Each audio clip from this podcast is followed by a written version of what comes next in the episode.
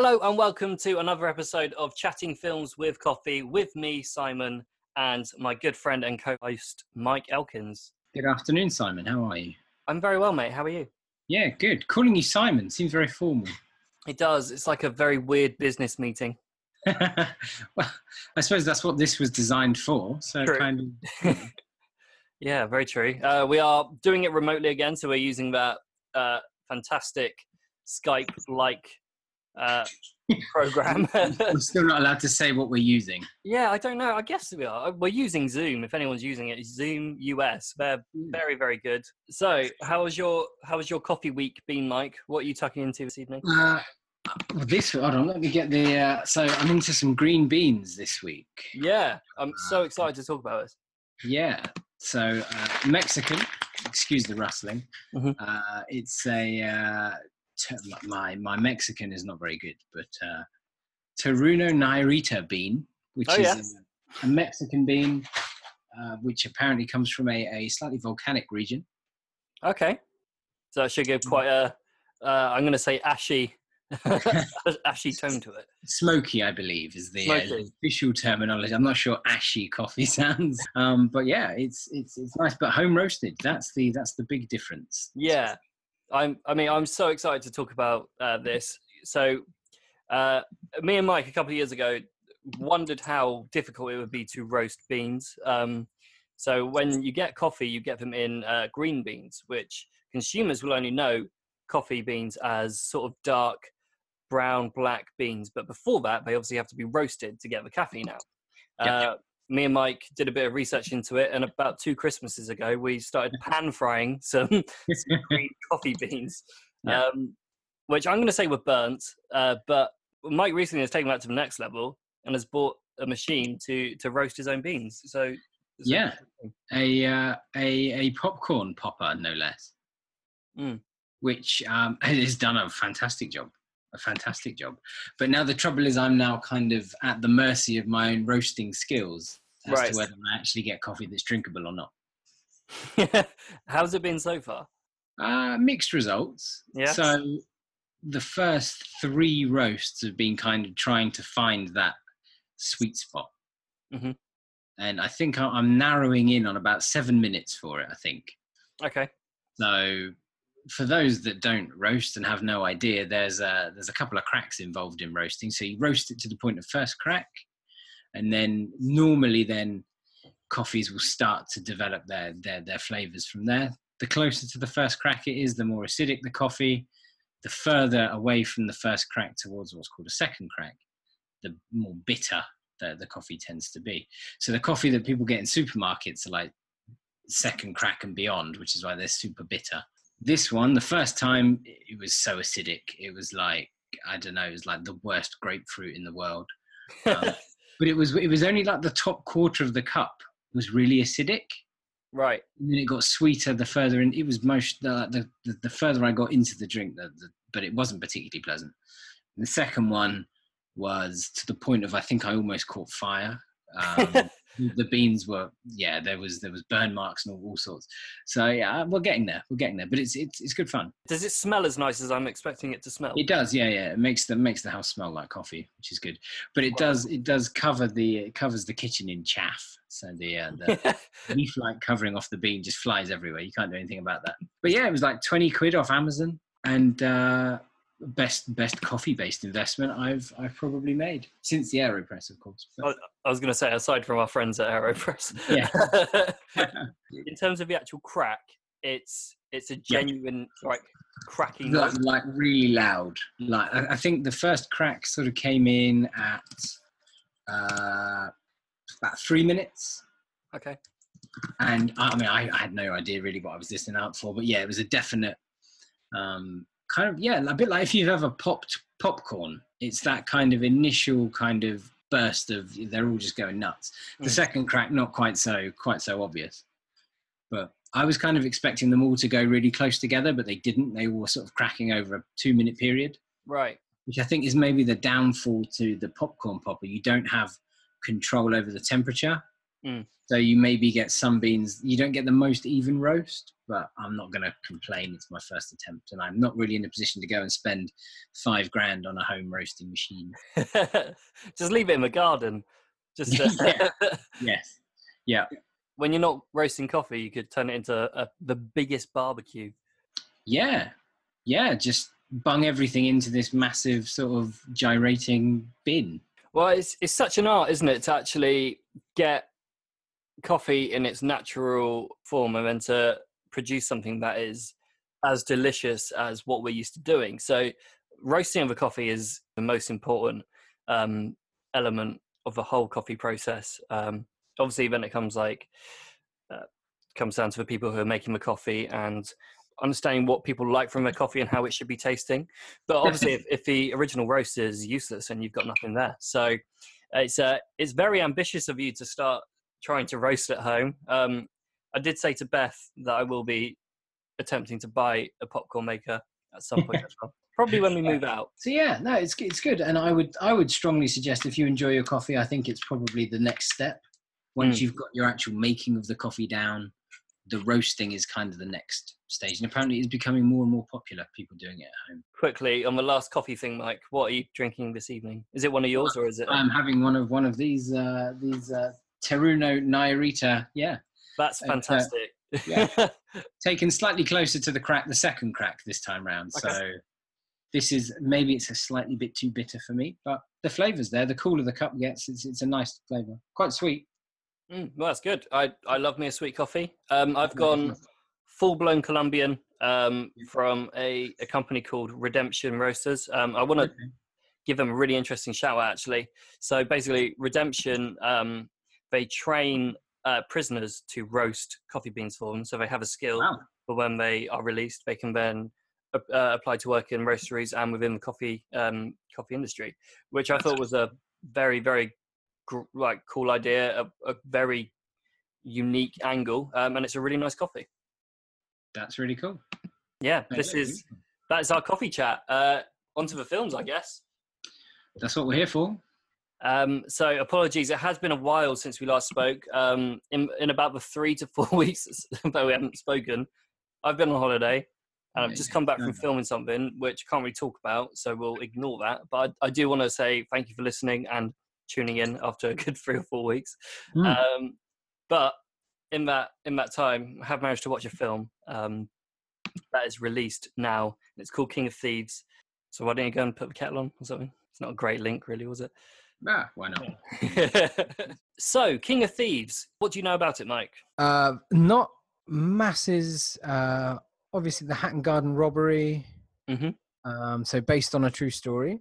I Yeah. don't know how accurately based on a true story we're we're talking, but decent cast. Michael Caine, Michael Gambon, I believe. Yeah, Yeah, uh, Jim Broadbent, Ray Winstone. So yeah, oh, Paul Yeah. Whitehouse as well, isn't it? Paul Whitehouse is in there, I think. it somewhere. is. Who I believe is he's one of your favorite actors, isn't he?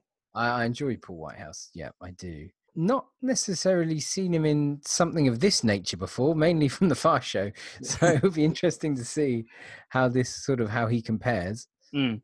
Well, it is nice to see him do a straight, uh, straighter role, uh, which I'll get into. But to be honest, yeah, you've hit the nail on the head, mate. Um, it is uh, about the true story of the Hatton Garden heist uh, that happened in 2015, so literally three years ago, and it was masterminded by a group of men in their 60s and 70s. Um, and for people who don't know, Hatton Garden is a very, very illustrious part of London with basically jewelry shops and diamonds galore essentially. And there was a group of men in their 60s and 70s who um, a couple of years ago robbed it. There was a specific uh, specific shop um, and yeah they they kind of threw caution to the wind uh, and undertook something which not a huge amount of men in their 60s and 70s could do. It's produced by the people who brought us the darkest hour and legend um, and it's directed by oscar-winning director james marsh so you'd think that these guys Two great films. Yeah, yeah, yeah. exactly like perfect for this a story of this nature shall we say um so that's basically a little bit about the film the film starts off with michael caine's character brian reader meeting his wife and reminiscing about how they met the good old days etc uh, and chatting about his rather dodgy career in the gold industry Um, when his wife sadly passes away very early on in the film, Reader faces the harsh reality of spending the rest of his life on his own, but still harboring a burning desire to keep himself busy. Uh, busy in speech marks. Um, hmm. as the film continues, we are introduced to Reader's dodgy associates and friends, with Jim Broadbent, Tom Courtenay, and Ray Winstone's characters all talking passionately about how keen they are to take on one last job and one last heist with Hatton Garden. Reader seems hesitant at first, but when a younger crook in Charlie Cox and another of Reed's slim and skinny associates in Paul Whitehouse come on board to deal with the technical and physical elements of the heist, the wheels are set in motion and the heist is on. So, a plot about a group of older crooks taking on one of the most ambitious and biggest robberies in UK history. It shouldn't be a huge surprise that the film is funny and wonderfully weird and charming, but not in the traditional sense. There are plenty of laughs and lots of swipes aimed at the age of the crooks, malfunctioning hearing aids and toilet troubles, for example. Uh, and the film certainly does well to mock the very idea that these men were able to were able to pull off such a stunt. Uh, and this all makes the beginning very enjoyable to watch.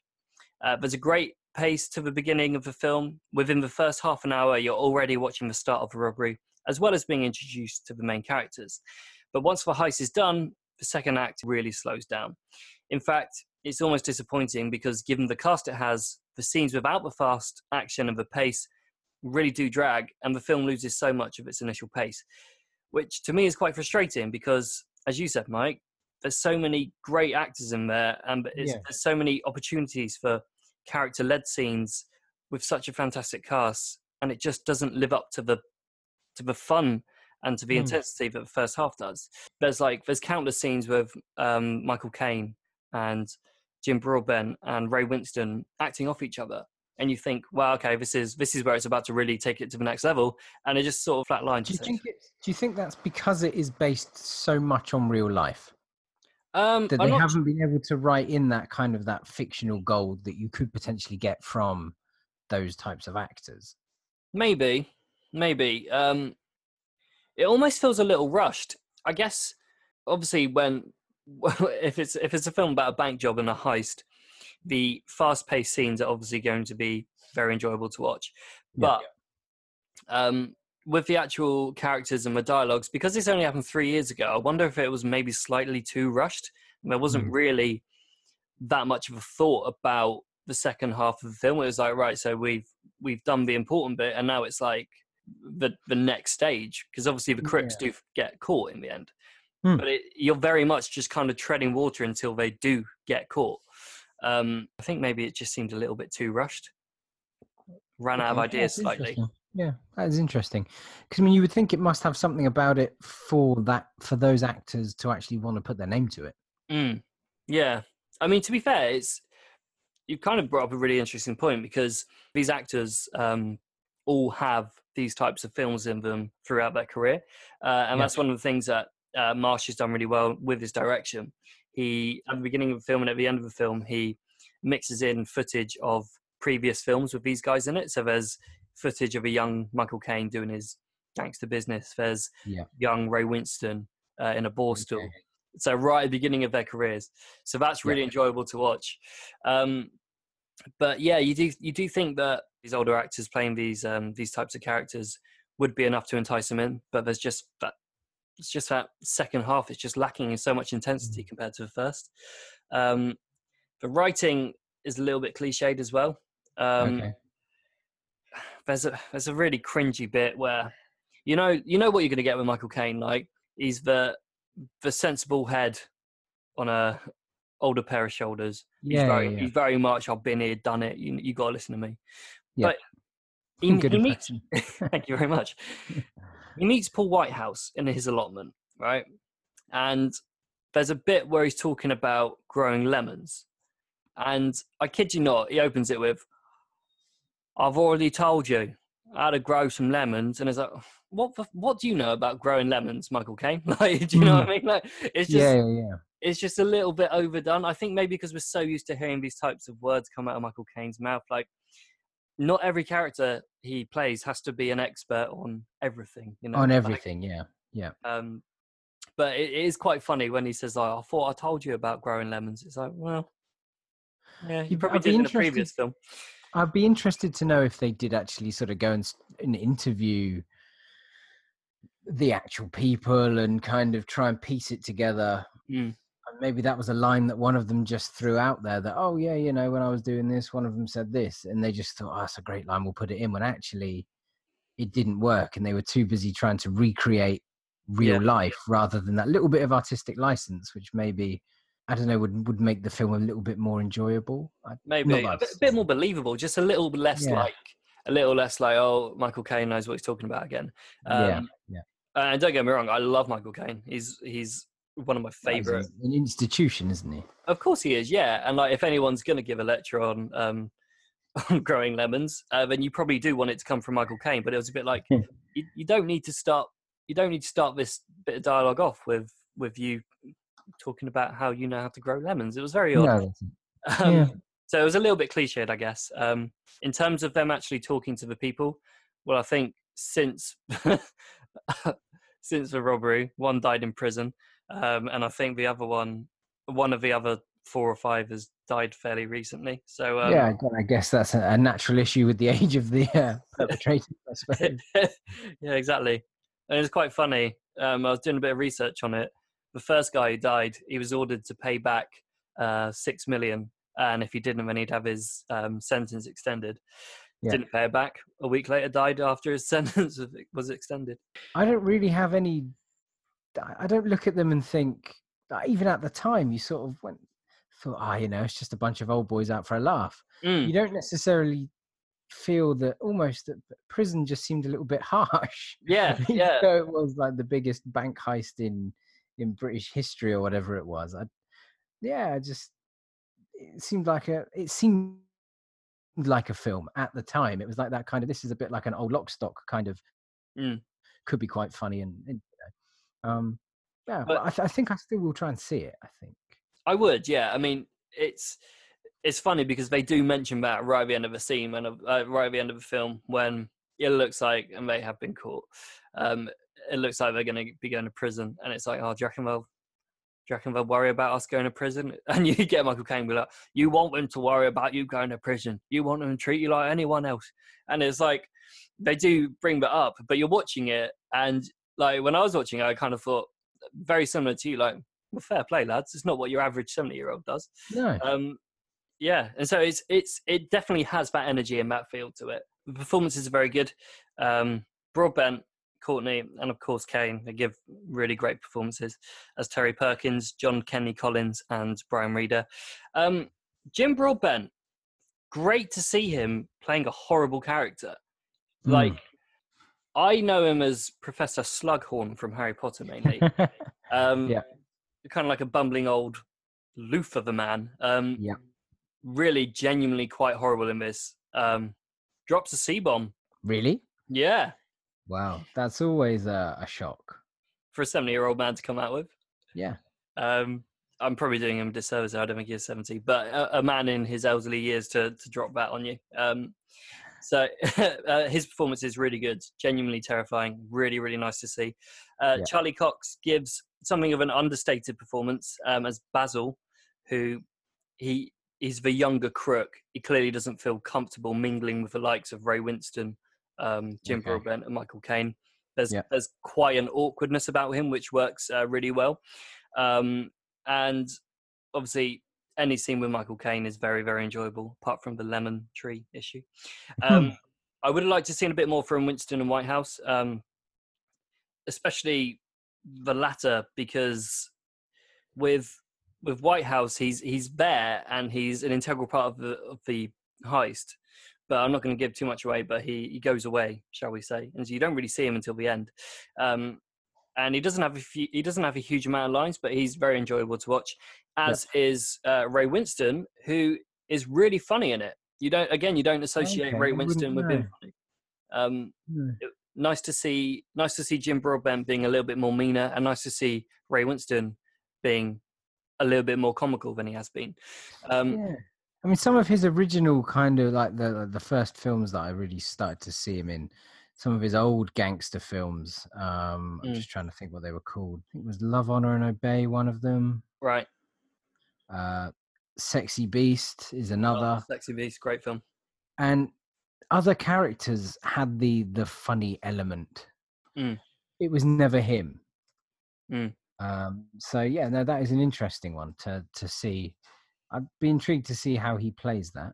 it's it's really nice to see actually. Like he could have just said, "All right, just do your Ray Winstone typical thing," but like he's a he's a proper charming Cockney geezer, calls people governor, um, Yeah. a bit of a laugh. He does a he does a headstand at one point, um, Okay. uh, quite early on. Uh, quite interesting to see Ray Winstone doing a headstand. Does he do his own stunts? I couldn't have thought so. But no, he, he's his performance is wonderful, as is uh, Michael Gambon. Um, Yeah. who plays. I think he must have about five lines in the whole thing. He Oh, plays a character called Billy the Fish. Of course. Um, he's a fish driver, like a, dri- a driver, a man who drives Drives raw fish. Yes, precisely. So he's got Oh, a, van- a fish man. a fish man, yeah. Really funny in it. Like I said, has about five lines during the whole thing. Um, there's a really nice older bromance between um, him and Tom Courtenay's character. Um, and honestly, if you are going to go watch it, you'll be very, very happy with Michael Gambon's performance. Um, just because Okay. he's he's he, he looks away with the fairies for most of it, um, and it's really, really funny. Yeah. Um, I'd say in terms of the direction, there are plenty of things that Marsh does really well, including the footage I mentioned earlier of um, mixing some of their younger performances with where they are now. Um, but honestly, like the lack of pace in the second half and just like the lack of subtlety and originality in the writing really, really lets the film down. But mate, the pace just like it flatlines after after the first act. Um, so overall, I would say King of Thieves is is a very safe, enjoyable film with plenty of laughs. And the best way I can describe it is it's exactly the type of film you want to go and watch with your dad. Okay. So what are we saying out of five? Three, three out of five. Three out of five. So that's that's not bad. No, it's and it's not a bad film. It's a really enjoyable film. Um, it's just it's But it could have been better. Absolutely yeah, and it's almost disappointing at how good it could have been given how Yeah. well it starts off. Yeah. Um, It's out in cinemas now. Um, I'm giving it a three out of five, um, and I would definitely recommend going to see it. Um, possibly with your dad if you are able to. Yeah. Well, thank you for that. That is uh, enlightening. Uh, I, I will go and see it. I think I will just to just to see. I would. I think next time you're with Mark, if you've got nothing to do, then um, yeah, definitely I'll head drag to him into the cinema. Yeah. Yeah. Okay. So that is King of Thieves. It's out now. Um, onto another feature of ours, which I am loving spending just hours researching films that came out 10 years ago. Yeah. Yeah. Um, We're gonna have to. So, is this? Is this? Do you think this is a feature that's going to uh, develop? Because obviously, you know, we're rattling towards the end of 2018 now. So we're going to try and crowbar all of the 2008 films, and then when we get to January, have a whole new list. We're going to keep this going. I'm, I'm enjoying it. I'd I'm like to think so. I mean, I, Yeah. I haven't even looked at what 2009 had in store for us, but. I'm sure there's some gold in there somewhere. Must surely. be. Must be. Um, Um, on on that kind of theme, though, very very quickly. Mm. Did you did you ever watch Band of Brothers? um, I didn't. Oh, the Tom Hanks. So it was Tom Hanks and Steven Spielberg. It was a mini series, HBO Mm. mini series. I, I Um, never saw it, but I know it is absolutely legendary. Yeah, I mean, if you have not, if you've not seen it, this probably doesn't really relate. But it's 17 years old, like Wow. this week, and that for me is genuinely frightening. 17 years old. That 17 is. years old, and I still bet it looks it looks as good now as it did did then. Main thing I know about Band of Brothers is the cast it had. Didn't it spawn the likes of Fassbender, um, Tom Hardy, Yeah. um, Colin Hanks? I believe he was in it. Yeah, yeah, yeah, yeah. He was in there, um, and it, but it was it was that it was cast that you didn't even really see. Mm, Um, you maybe saw them for a very very split second, and then you kind of see them a little bit later on. You think, oh my god, yes, actually, yeah, you were obviously Damian Lewis um, is now considerable yeah. in terms. You know, he's a big star, um, but back then, not not so much. Mm. Um, yeah, I'm just trying to think who else. Who else was in there? Simon Pegg. Really? Simon Pegg. Yeah, yeah, yeah. He was there um, again, but he was only very. I think he was like a runner or something, you know. But when you then look back, you do see him pop up. David Schwimmer, he's in there, but obviously he was huge anyway by that point. But anyway, we digress. Let's get back on topic. So yeah, 2008. So what did we last time up was uh, Batman. Uh, The Dark Knight and Pineapple Express. Um, Yeah. it's mad to think that those films are ten years old. Um, I, I'm gonna chuck one out to you now. A film that I can't get over being ten years old is Role Models. Ah, yes. Ten years Uh, old, Mike. I know, scary, isn't it? Very, very scary. And a film that I actually came to quite late. I didn't see it when it originally came out. I maybe poof, fairly recently, maybe like the last three years, four years. Um, and it is a film that even now I will turn to Mm. if I just want to watch something that's just funny. You just want to laugh, like the kid's hilarious. Um, and yeah, obviously, um, is it Christian Mintz Plasse who has the most one of the most ridiculous names in film, or Mm. McLovin? He's yeah, he's a character to love as well. Yeah, great film, great film. And there was this, there was a little, I don't know, maybe three year, four year period where American comedy was killing it in terms of just everything the casts the writing it was everything was enjoyable super bad obviously probably being for me the the the tip of that iceberg but then yeah pineapple express uh juno is another belter obviously Mm. that was uh 07 Yeah. juno i think Yeah, oh seven. um, and then you had that kind of you know the the vince vaughn kind of yeah um what, dodgeball wedding crashers those sorts of films they Mm. were it seemed that there was a new one out almost every month Yeah, and I, And that's then- what I I can't get my head around looking at the the amount of films that were released even ten years ago. So we're not even Yeah. talking about 2006, 2007.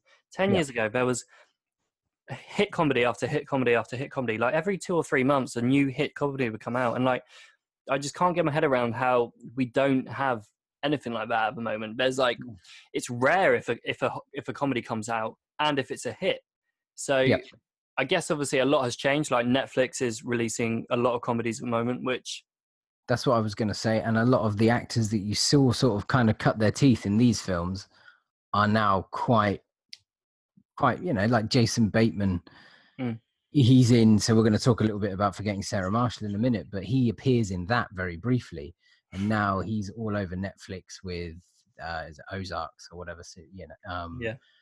and it was yeah but I, I i don't know why it suddenly stopped i don't yeah, I you know, I kind of I've got my own theory. I think a lot of the success of those comedy films were um, through Judd Apatow and his work, and I wonder if when he stopped producing that those type of films, people kind of I don't know whether they I, instead of feeling like okay now it's our time, they kind of Mm. felt like okay well that's that then. Well, I Yeah, think yeah, like I will watch anything that Apatow has worked on because Yeah. he to me he's i know you um, have a bit of a crush on him He's I do, yeah. It's a it's a weird. I've got a weird obsession with him, and weirdly his family. It's very odd. I'm not going to keep this bit in, um, but um, That's but I mean, you look at so let's I mean, like some of the like, like Jonah Hill. Mm.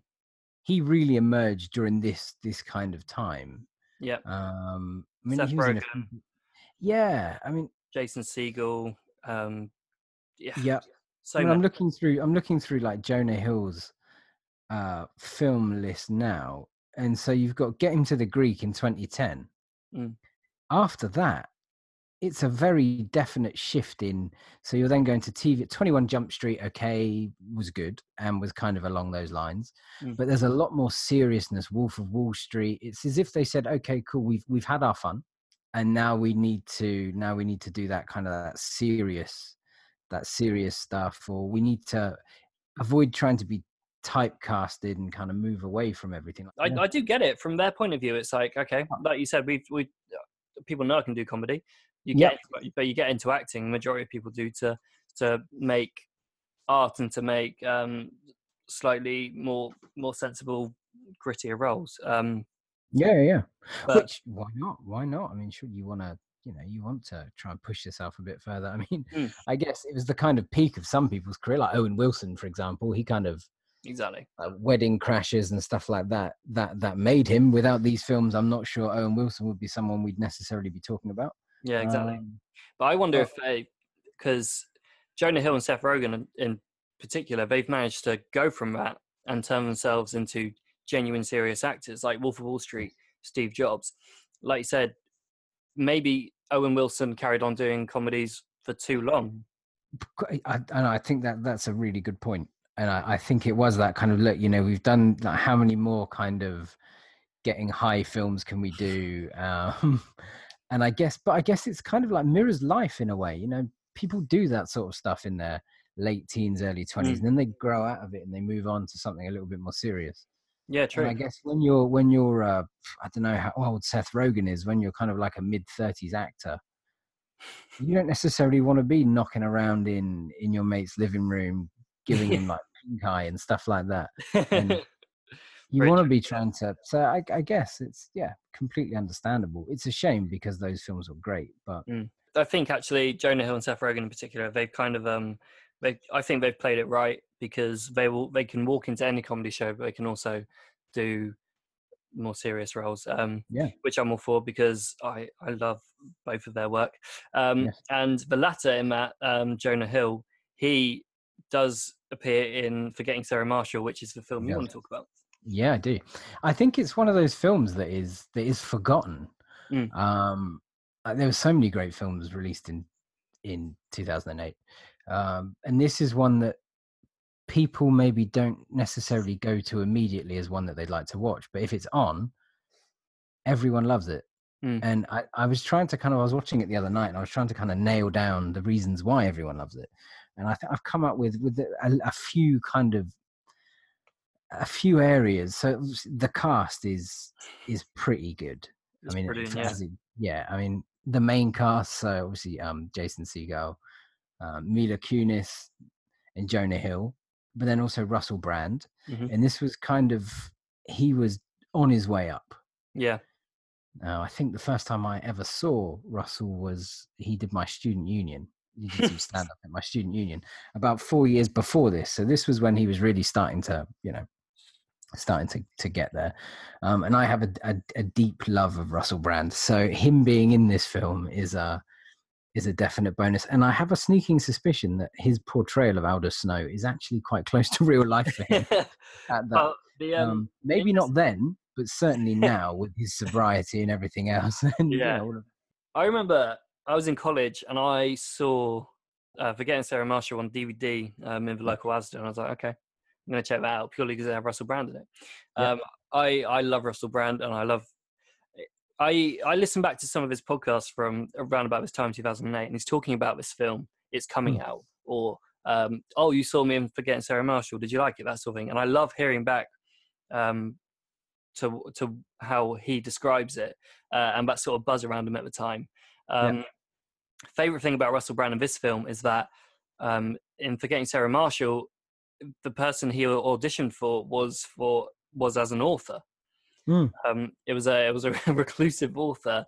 Um, he auditioned for it, and they're like, "Well, we have to make this guy a rock star." like That's it. yeah. his audition was so good, they were just like, "Right, okay, we're gonna we're gonna basically redraft this entire character because you are perfect for it." Yeah. Um, and he is perfect in it. It's think Could you imagine the, the Aldous Snow character being an author? absolutely not. Have had anywhere near like it, it- just made the made the film. Absolutely, yeah. And when he's giving um when he's giving that guy sex advice whilst they're playing giant chess. Like I could imagine at some point in his life, Russell Brand probably would have had a similar conversation, not necessarily over giant chess, but it would have, he would have he would have taught somebody to do those things. I'm, I'm no doubt. Yeah. Um, yeah. uh, So uh, the the cast. I mean, even the even the the kind of the the the guys that just pop up. Paul Mm. Rudd, who just randomly pops up every now and again as the surf instructor he's great Uh, in He's great. He's really really great. Um, Bill Hader, um, obviously of Officer Yeah. Slater fame, um, is the the the stepbrother giving actually really good relationship advice, which is just being completely ignored by Jason Statham. Um, Eagle. Jason Statham, Jason. Statham. I've got something on my screen that says Jason Statham, and I've just read my screen. Yeah, well, Jason Statham. Um, That'd be a very different film. it would, it would. Um, but I, th- I think something that really, really popped up in as I was watching it the other day, the amount of penis references that I'd not noticed before. It's like it's a theme, a definite running theme. I mean, he gets dumped at the start of the film naked, Mm. graphically naked as well. He gets into a new relationship at the end of the film. He's naked again. Mm. Um, and there's, yeah, there's just a lot of very childish genitalia humor that runs throughout, and I think that that appears appeals to my kind of my immature, maybe my childish self. So that made it quite fun. There's a lot of innuendo in there. Mm. Naturally, the the like some of Russell Brand's the the music, the lyrics. Uh, Yeah, inside. uh, yeah, like there's not even there's not nothing subtle about that at all. Um, there's um uh, there's a really interesting fact about what you just said about the nudity. Basically, a couple of years later, Jason Segel pitched a um, a Muppets movie to um to Disney, and it did get made. Um, this is 2010. This film came out, but the execs at Disney were worried about how sincere Jason Segel was being with this pitch because Yeah. in his previous film he was stark bollock naked. yeah. Um, Yeah. Which, yeah, I, I kind of, I, I love because it's it's very he's graphically naked eh, within the first two three minutes of the film. there is no and it is shocking if you forget that that happens it is shocking But it's so funny as well because you feel you like he's clearly a very sweet guy and he's Yeah. holding a towel and he just lifts his hands up to his face like, oh my god, and he's just like, Yeah. this is hilarious. and there Um, it all is And there it Yeah. is, hanging. yeah quite literally hanging um yeah and and even like the little um so the the the vox poppy things that they had of of kristen bell's character uh when she was an actress. So in some of the the the absolutely terrible crime uh detective programs that she was making. And i think what was it uh they were i don't know they were in a mortuary or something like that and in the line of can can you say dixical? comes out and it's just it's so unbelievably childish that Yeah. you, you have to laugh you have to laugh Yeah, Um, I I really like that whole uh, vibe from the film because it, it basically just mocks like B-list celebrity and those Yeah, god awful yeah. crime shows that are, are probably on right now on a plethora definitely of channels. of course on you know on some deep and dark uh sky channel. No it's all there like murder she wrote and stuff like that. It's all it's all there. Um Like a sexy Columbo. yeah yeah. Um no I, I it's i think it's just a really it's a fun film. Mm. it's a fun film. There's it doesn't take itself seriously in any way. Um and hawaii looks great. It's it's probably I, I fully intend on going to hawaii next year purely off the back of watching the film again. Oh yeah, that makes sense. Makes sense. I um one of my favorite things about the film is obviously the chemistry between Jonah Hill and Russell Brand, which in itself spawned a sequel and get Well, that's it. See, this is that I was going to say. Would you call it a sequel? I'd I'd say maybe more spin-off. I don't know. Okay, yeah, spin off is a good shout. I think um it's weird because Jonah Hill doesn't play the same character, but No, um so it probably can't be a yeah sequel. But yeah, the a spin off is a great way to describe it, which in itself Again, is a great film. Is also a really good film. Mm. Really good film. I mean, Nicholas Stoller directed both, so he's you know there's there was obviously intentions of it to be as closely linked as possible. And I, I know it was a different character, but I do kind of wish that it was actually Jonah Hill's character from the first film who I do as well. kind of evolved from being the waiter slash whatever the hell he was at that hotel into being who he becomes in Get Him to the Greek. He's a he's Um, a weed dealing stalker waiter. Yeah, who makes coconut cake. Um, um, I'm I'm going to put it out there and say that Forgetting Sarah Marshall is the perfect date movie, oh yeah, yeah, even ten years Yeah. on. yeah. I mean, I know in the first in the first podcast I alluded to uh, a dark enjoyment of the holiday as a film and being a bit of a, a guilty pleasure, particularly around Christmas time. And I think this is kind of my summer version of that. That's so true. We It's just need a, we need I need an autumn and a spring, um, and then I'm covered for all seasons. well, if you've got any ideas on what these films could be, then obviously let us know. Just tweet us. Um, And yeah, I guess that probably that wraps up another episode. Um, Forgetting Sarah Marshall, wonderful film, uh, role models, weird, mad comedy, um, which neither of us can believe are ten years old. I'm gonna suggest. I'm gonna say that some people probably wouldn't have seen role models. if you haven't, it's recently been added to Netflix, so check it Yeah, out. I- Um, you have to. It's and it kind of made made me want to go and dress up as some kind of middle aged sword fighter. thank you so much for listening. Uh, this is one of the highlights of the week for me, just chatting about films with Yeah. a, a very good friend and some delicious coffee. Oh, what could be better? Maybe some donuts. I might bring donuts next time. All right, okay, you bring donuts, I'll bring some yeah. Yeah. Snack. Amazing. Thank you very much, mate. Cool. Uh, we'll no, absolute pleasure. Talk to you next week. All right, mate. See you in a bit. Bye. Bye.